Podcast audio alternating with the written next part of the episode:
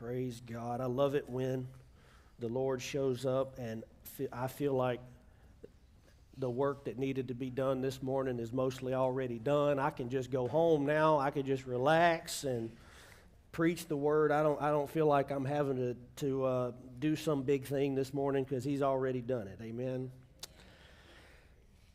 that was good, wasn't it? I love being in the presence of God. Nothing like it. Amen. Turn with me in your Bibles this morning to the book of Romans, chapter 5. And, uh, you know, I, I think there are probably some Sunday mornings that you didn't feel like coming to church. I don't know why you'd feel that way, you know, when I'm preaching. It's just so good that you, you know, I don't know why you feel that way, but sometimes your flesh, you know, you just feel like, I don't feel like coming to church. And then, man, when you get here and you get in the presence of God, there's no feeling like it in the world, is it? Just being with the people of God, being in the presence of God. I love that we serve a God we can experience, that we can, we can feel. It's not based on that, but I love experiencing God. And He's a personal God. He wants that level of fellowship and intimacy with us. Amen. And if you don't, if you say, well, I don't have that, well, you can. Okay? Keep coming. Keep coming. Keep yielding to God and watch what He does in your life. Praise God. Okay, so we're in our Christmas series. Last week, the title of our sermon was called The First Adam, and uh, the second, this week is called The Second Adam. And we're answering the question of why was Christmas necessary in the first place? Why did Jesus have to be born as a man? Why did the Son of God have to come as a man? And this is an important question. It's a foundational question to Christianity because the alternative was for God in heaven, where he was at, to just fix everything from there, right? Why, why, why couldn't he just, how, do, how does God perform miracles? How does he do things? What, does he snap his fingers? Does he speak things into existence? You know, how does he answer prayer? How does he do things? But in this case, the way that this was accomplished was what was what by the Son of God being born through the Virgin Mary, being born and becoming a man, becoming a human being. Why was that necessary? That's a pretty important question, isn't it? As we celebrate Christmas, so many people are celebrating the, the natural things. When they think about Christmas, they think about the star of Bethlehem. They think about the manger and, and the animals. They think about the shepherds. And they think about all these natural things, but I don't know sometimes if we really understand the significance of why this event had to happen in the first place. So last week we spent a lot of time talking about how sin even came into this world in the first place. And it came in through the first Adam, the first man, Adam and Eve. And so we, we established how God gave uh, the earth and the authority of the earth over to Adam, and then through Adam's sin, he delivered it to Satan through his sin and rebellion. Romans chapter 5, we're going to read this again, Romans 5 12. It says, Therefore, just as sin came into the world through one man. Well, what does that mean? That means when Adam was put here, there was no sin. You, can you imagine an earth with no sin? No sin. And it came in through one man. Sin came into the world through one man and death. There was no death. We were never going to die. We were going to be eternal beings, just like God. Sin came in and death through sin, and so death spread to all men because all sinned. Verse 17 For if because of one man's trespass death reigned through that one man, much more will those who receive the abundance of grace and the free gift of righteousness reign in life through the one man, Jesus Christ. You see, he's comparing the first Adam with what the Bible calls the second Adam, which is Jesus. He says, if sin came in through one man and spread to all, he said, so will righteousness come in and spread through all through one man, spread to all through one man. Verse 18, therefore, as one trespass led to condemnation for all men, so one act of righteousness leads to justification and life for all men. For as by the one man the many were made sinners, so by one man's obedience the many will be made righteous. So do you see how he's connecting these Adam and that one sin? You see, this is why the Bible takes sin so serious. Every single injustice, every single pain, every single hurt, every bad thing that you've ever experienced in this life can be traced back to one man's sin. He let it in through his rebellion and his disobedience to God. And you go, well, is that fair? Is that how it works? I mean, sh- why are we still dealing with the consequences of that? Well, we talked last week about the power of freedom. And that through your freedom, you can hurt a lot of people, can't you? You, you could walk out of this church today and make a decision that would kill yourself or kill other people. That's how powerful our choices are.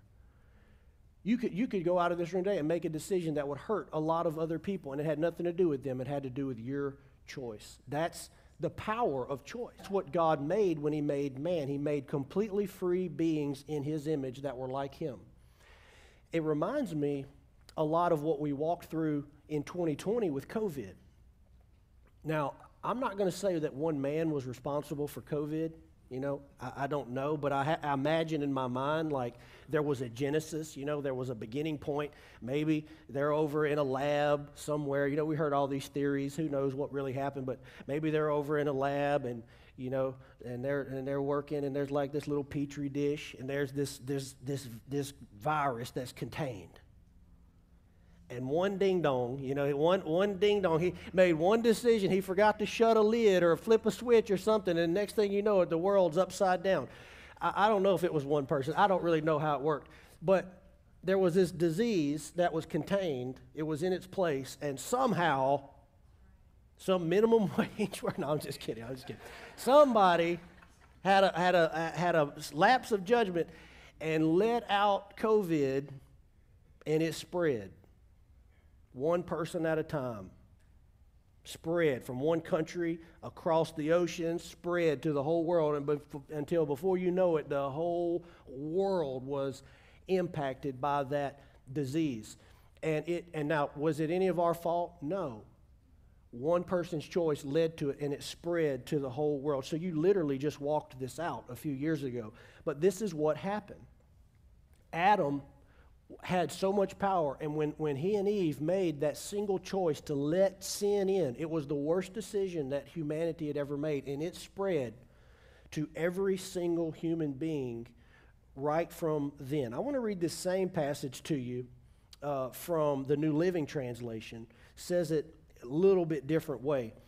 Uh, Romans 5:12 says, "When Adam sinned, sin entered the world." Adam's sin brought death, so death spread to everyone, for everyone sinned. Yes, people sinned even before the law was given, but it was not counted as sin because there was not yet any law to break. Still, everyone died. From the time of Adam to the time of Moses, even those who did not disobey an explicit command of God as Adam did, now Adam is a symbol, a representation of Christ. Wow, this is an important statement. He says Adam is a of Christ who is the second Adam. So Adam is a symbol representation of Christ who is yet to come. But there's a great difference between Adam's sin and God's gracious gift. For the sin of this one man, Adam, brought death to many, but even greater is God's wonderful grace and his gift of forgiveness to many through this other man, Jesus Christ. And the result of God's gracious gift is very different from the result of that one man's sin. For Adam's sin led to condemnation, but God's free gift leads to our being made right with God, even though we are guilty of many sins. For the sin of this one man, Adam, caused death to rule over many, but even greater is God's wonderful grace and his gift of righteousness for all who receive it will live in triumph over sin and death. Yes, sin, death came into the world. All right, we can, we can finger point, we can blame, we can go wish it didn't happen that way, but it did. And, and our gracious God didn't leave us there. He provided a way of escape and a way of victory over this powerful thing that we live with every day called sin and death. But it wasn't here, it wasn't on the earth at first. Adam let it in, and what the Bible calls the second Adam solved that problem. So the question is, how did Jesus coming as a man accomplish this, right? Because that's what Christmas is celebrating.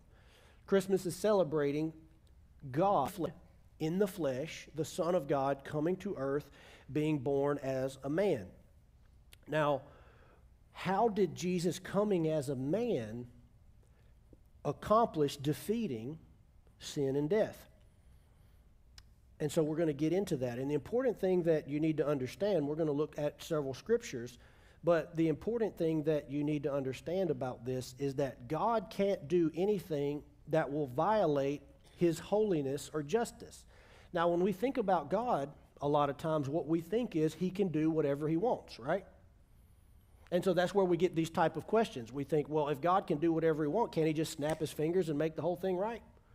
Well, the problem is, is that he wouldn't be God if he did that because God cannot violate his holiness and his justice. God cannot sin. The Bible actually specifically says God is not a man that he should lie. He cannot lie. He cannot sin. So to so when he gave authority to man, he set up this earth, he set up this planet with certain rules and certain structures, and he cannot just violate that, snap his fingers, and start over, or he would literally cease to be God in that sense.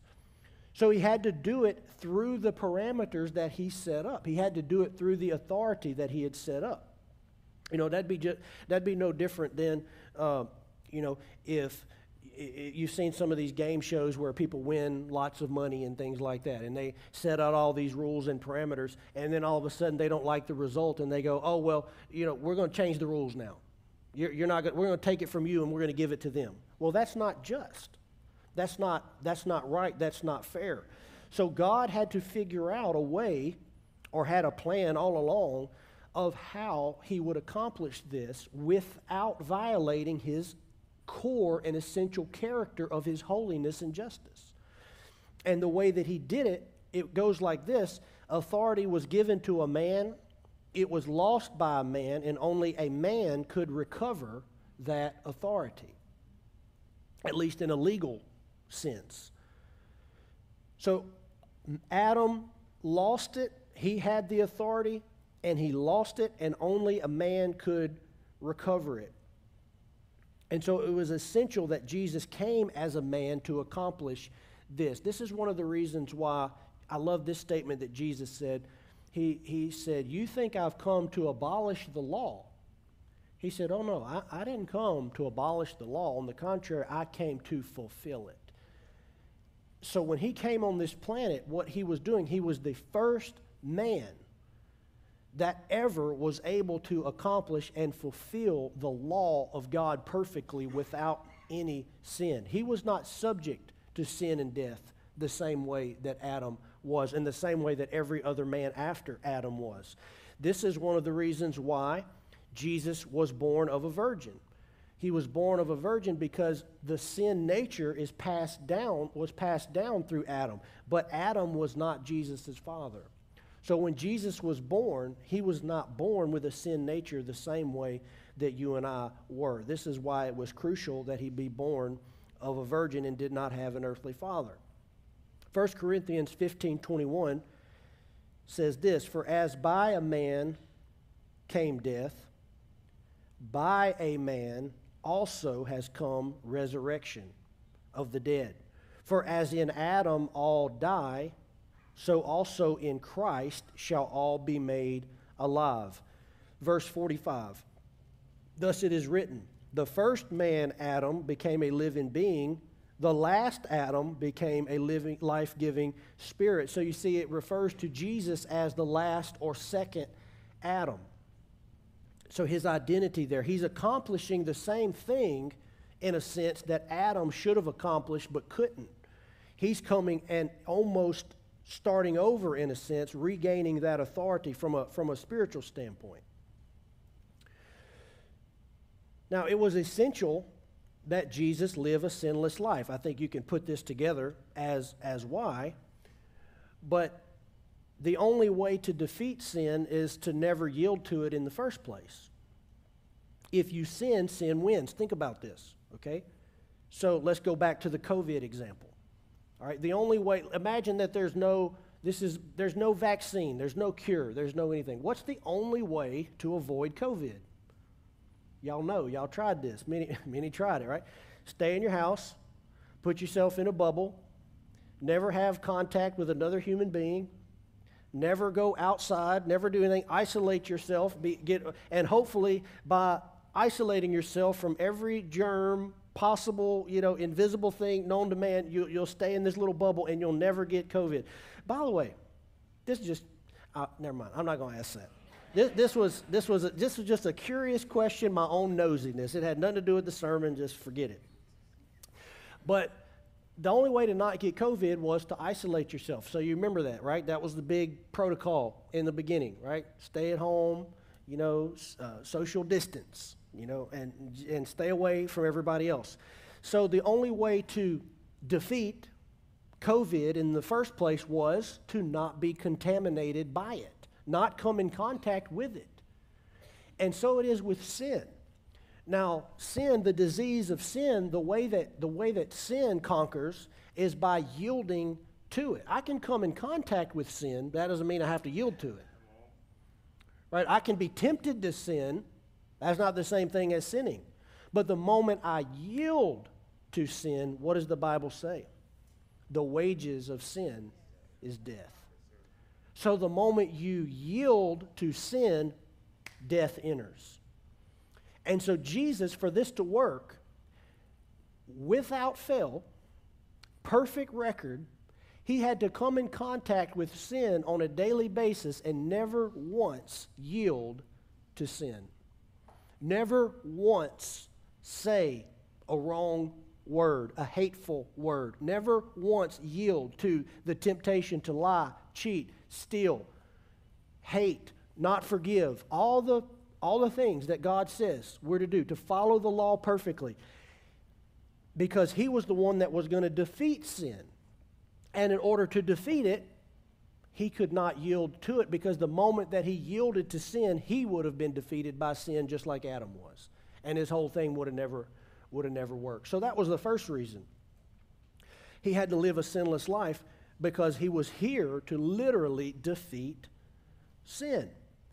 The other reason he was here was to offer a sacrifice for your sin and my sin, to die in your place, to pay the penalty for sin.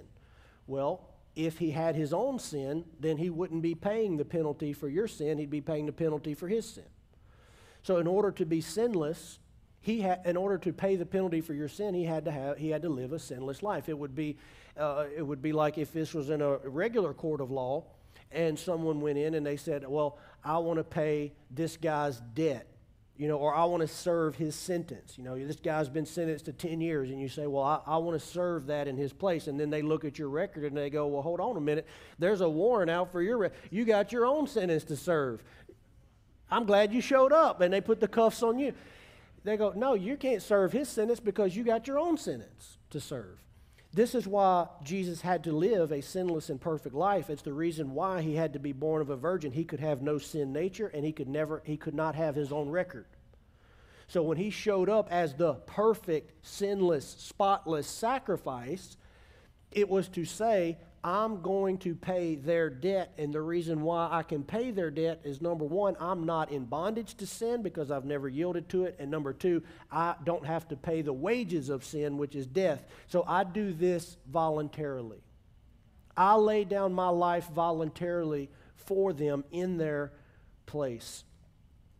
Hebrews chapter 4, verse 15 says, We do not have a high priest who is unable to sympathize with our weaknesses, but one who in every respect has been tempted as we are, yet without sin.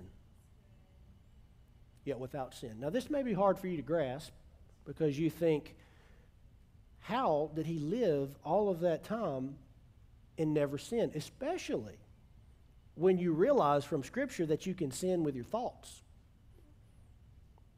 especially from Scripture when you realize you can sin with your motives.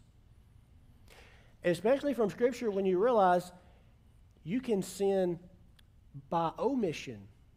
In other words, I, I was supposed to do something and didn't do it. That now becomes sin. It's not just sins you commit, it's sins of omission as well. The Bible says for him to know that he should do good and doesn't do it, for him that is sin. It's a long list. It's a high standard. And he never sinned once.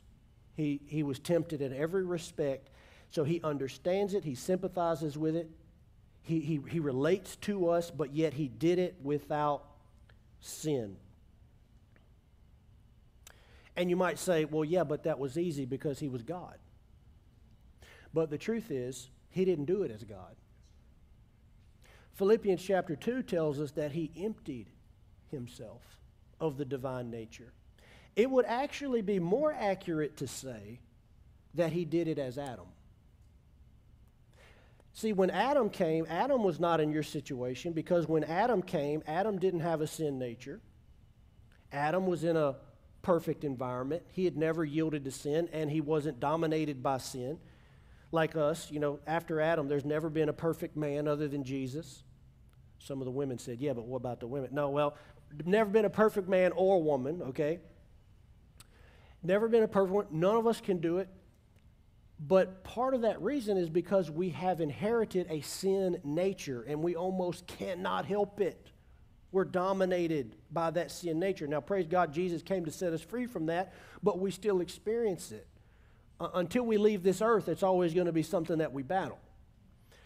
Adam, however, didn't have a sin nature, and Jesus didn't have a sin nature. So he didn't do it as God per se. He really did it, if you want to be more accurate and understand how he did it, he did it more like Adam than he did like God. He did it as a man that was born without a sin nature. But yet, it was more difficult than it was for Adam because Adam was born into a sinless, perfect environment. The second Adam was born into a world filled with sin, temptation, and sin on every corner. But he never he didn't have a sin nature, and so he where Adam failed, Jesus succeeded. Where Adam yielded to sin, Jesus overcame and defeated sin. One of the more interesting passages that demonstrate Jesus as the second Adam is found in Luke chapter 4. I want us to look at that this morning as well. Luke chapter 4.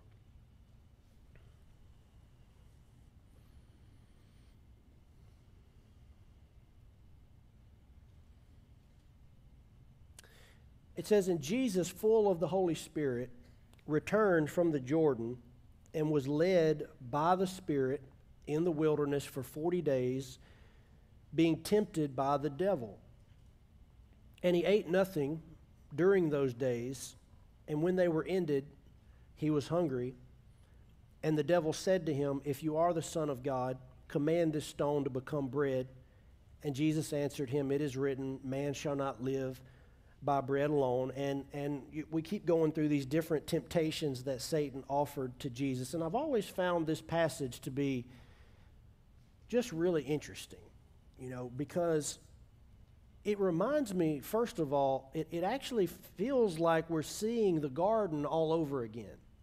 You know, if you go, if, if you go back to the garden, what do you have? You have Adam and Eve, They've got instructions from God. They've got the law that they're supposed to follow. And then you have this serpent show up, and he starts the same kind of same kind of talk.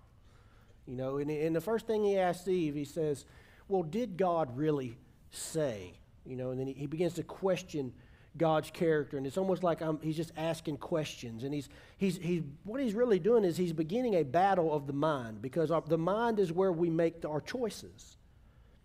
And see, this is something important that you got to learn quickly about Satan is that he has no power or authority over you except that which you give him. He can't make you do anything. All he can do is get you to choose of your own accord, to choose out of your own mind, to make the decision. That's why our choices are so powerful. You may have come in here today and you feel bound. You feel, oh, I can't stop this, I can't quit. It's a lie. It's not true. By the power of God, yes, you can. You can choose. You can choose right. You can make a choice to live differently, to lay anything down anytime you want. Didn't say it'd be easy. But by the power of God, yes, you can. You can choose correctly. So, this is the battle you begin to see with Satan. Now, I need you to understand that what Satan is doing here, this is the connection between the first Adam and the second Adam. What Satan is doing here in Luke chapter 4 is the exact, he's trying to get the exact same result that he got in the garden. He's trying to get Jesus to relinquish his authority. If, if he wins here, what's at stake? If Jesus yields, if he, if he yields to Satan, if he yields to sin in this moment, what happens? Well, then you and I are still dead in our sins because of all the reasons we mentioned before. He's, he can no longer die in our place. He can no longer be the spotless lamb to die in our place. And as far as I know, God doesn't have a second son. It was just plan A. That was it. He says he's the only begotten son, right? So he can't, it's not like he's got another option. If Jesus fails, well, I guess we're just left dead in our sin. But the same thing that happened in the garden is what is happening here. Satan is coming to Jesus and he's trying to get him to yield. He's trying to get him to sin in any way that he can. But watch how Jesus handles it different than Adam handled it. So he, he talks to him about turning the stone into bread. He doesn't yield to that. He says, It is written, man shall not live by bread alone. But this second one, this, this second thing that's mentioned in verse 5, it's what reminds me most of the garden. It says, And the devil, and before we go there, I, I think about this too. I wonder, because he tempted Jesus three times, and then it says he left him for a season. So then that makes me wonder, going back to the garden, I wonder if Satan had other tricks up his sleeve in the garden. Like they, they blew it on they blew it on temptation one. So we never got to hear his other his other tricks that he had laid out. But I, I wonder if they had said, "Oh no, we're not going to do that." I wonder if he'd pulled something else out of his, and they'd had to overcome that. And then it says he left him for a season. So would he have come back again in another? And and every time they had to exercise their authority and say, "No, we'll not do that. We'll serve God. We'll live for God." And why things were set up the way they were, I don't know, but I know this before sin ever came before sin ever came onto the earth, the tree of the knowledge of good and evil existed and just think about the name of that tree. It is the tree of the knowledge of good and evil. So evil existed already. Now it wasn't on the earth. It hadn't it hadn't spread to mankind, but Satan and evil already existed, it was already there. And, and all Satan was trying to do was spread it into a place where he had no authority, to spread it in a place where he didn't belong, and he succeeded with Adam. But with Jesus, Jesus succeeded. He overcame Satan, he overcame temptation, he overcame sin, he overcame death. Now let's look at this second temptation it says, The devil took him up and showed him all the kingdoms of the world in a moment of time and said to him, To you I will give all this authority and their glory, for it has been delivered to me, and I give it to whom I will. Now, we established last week that his statement here is correct. He does have the authority over all of these kingdoms, and it was delivered to him. It was delivered to him by Adam and he gives it to whomever he will. That is that that statement is correct. We verified that from three or four other scriptures last week showing that he is the God of this world. Even Jesus called him the ruler of this world 3 times in the gospels. So th- his statement here was correct and we did have to verify that because Satan lies. We know Satan lies, but in this case he was he was telling the truth. This was correct. And so he looked at Jesus and he said, "You see all these kingdoms? You see the world, you see everything in it. It's been turned over to me, but I'll make a deal with you. If you will worship me, it will all be yours. Now, see, again, this sounds a lot like the garden. I mean, I, I, want you to understand what's going on here, okay? Let's go back to the garden first. The, the tree of the knowledge of good and evil what was Satan really offering? This is what I believe. He was offering Adam and Eve something instantly that God was going to give them over time. You see, because the knowledge of good and evil was something that they needed to have eventually. It is like your children. You know, when they're two and three years old, we shield them, we protect them. We don't want them to know all the horrific evils and perversion that exist in this world. But over time, we have to slowly teach them and educate them for their own safety and, and for their own protection and preservation, we have to slowly, at the right time and at the right age and at the right level of maturity through love and relationship, might be different with each kid. Even at one age, this kid is ready, but this one might not be ready for a while. And you and you take time to slowly introduce them to the the truths and the evils of this world. Well, through relationship over time, God, God wasn't withholding anything from Adam and Eve. He wasn't going to just hide from them the, the knowledge of good and evil, but He was going to bring them into that over time in, through relationship as a good father would at the appropriate and right time. But what Satan said is God's keeping something from you. You see, this, this is there and it exists, and you can have it now. You don't have to wait. You can, you, can, you can bypass God. You can go around God and you can have this now. Does this sound like anything that you've experienced in your own life? Because I'm going to tell you, God's process is always a lot slower than yours. But there's probably always another path and another way you can get that thing that you're after. Oh, the, and it's Satan's path. There's probably a way you can get that promotion, you can get that satisfaction, you can get that joy another way than doing it God's way. But listen, it will always cost you in the end. And Satan wasn't looking out for Adam and Eve. He comes across like this big helper. Oh, no, God's keeping it from you. Let me help you. Let me help you get this knowledge. He said, because, and then it says, when Eve saw, when Eve saw that the tree was good for fruit and to make one wise.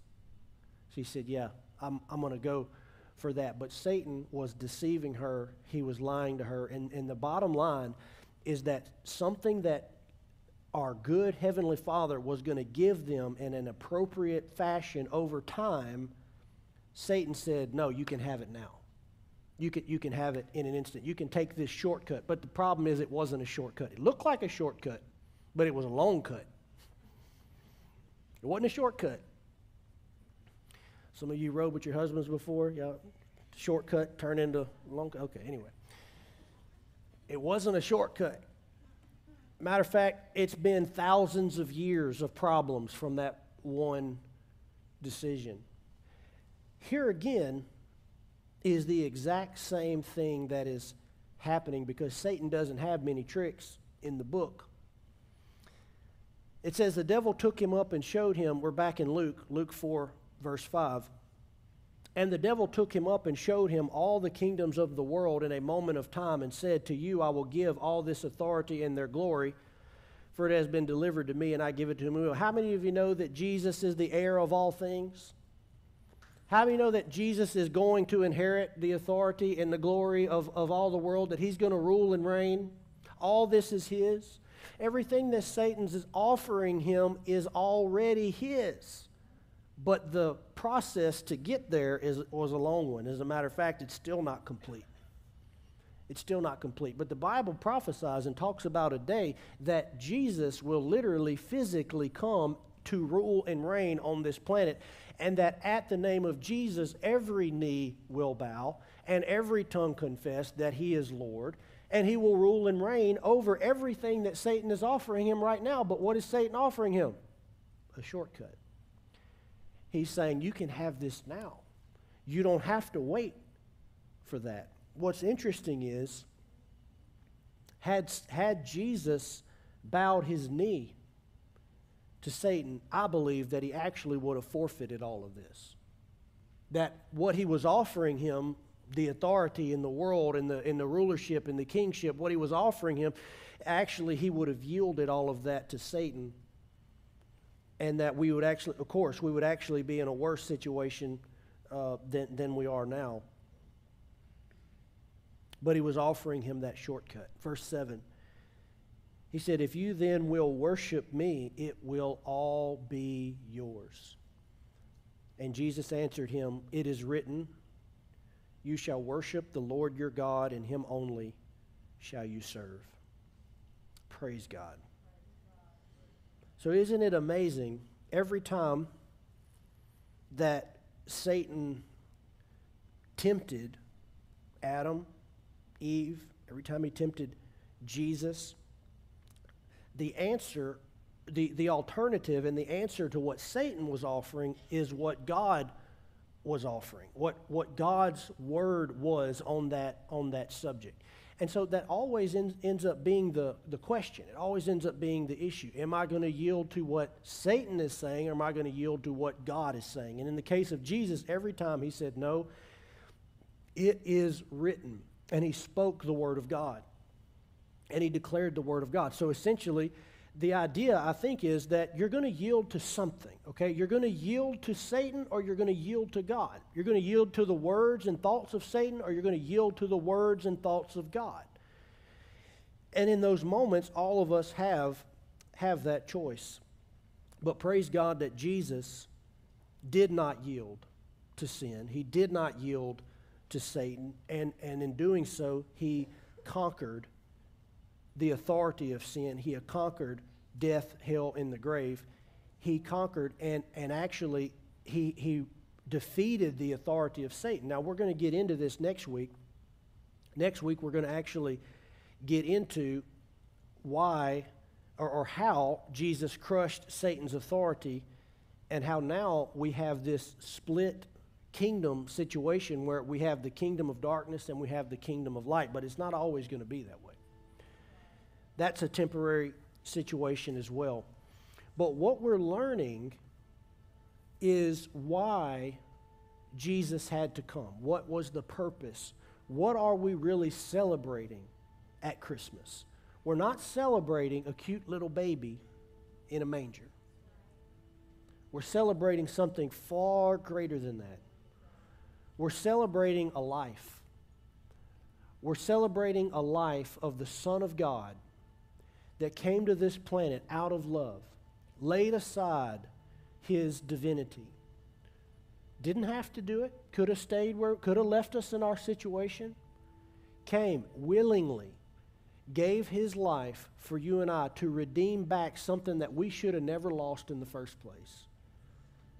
To give us a new path, to give us a choice, to give us a way out of the kingdom of darkness and into the kingdom of light. Now, that's something worth celebrating. Amen.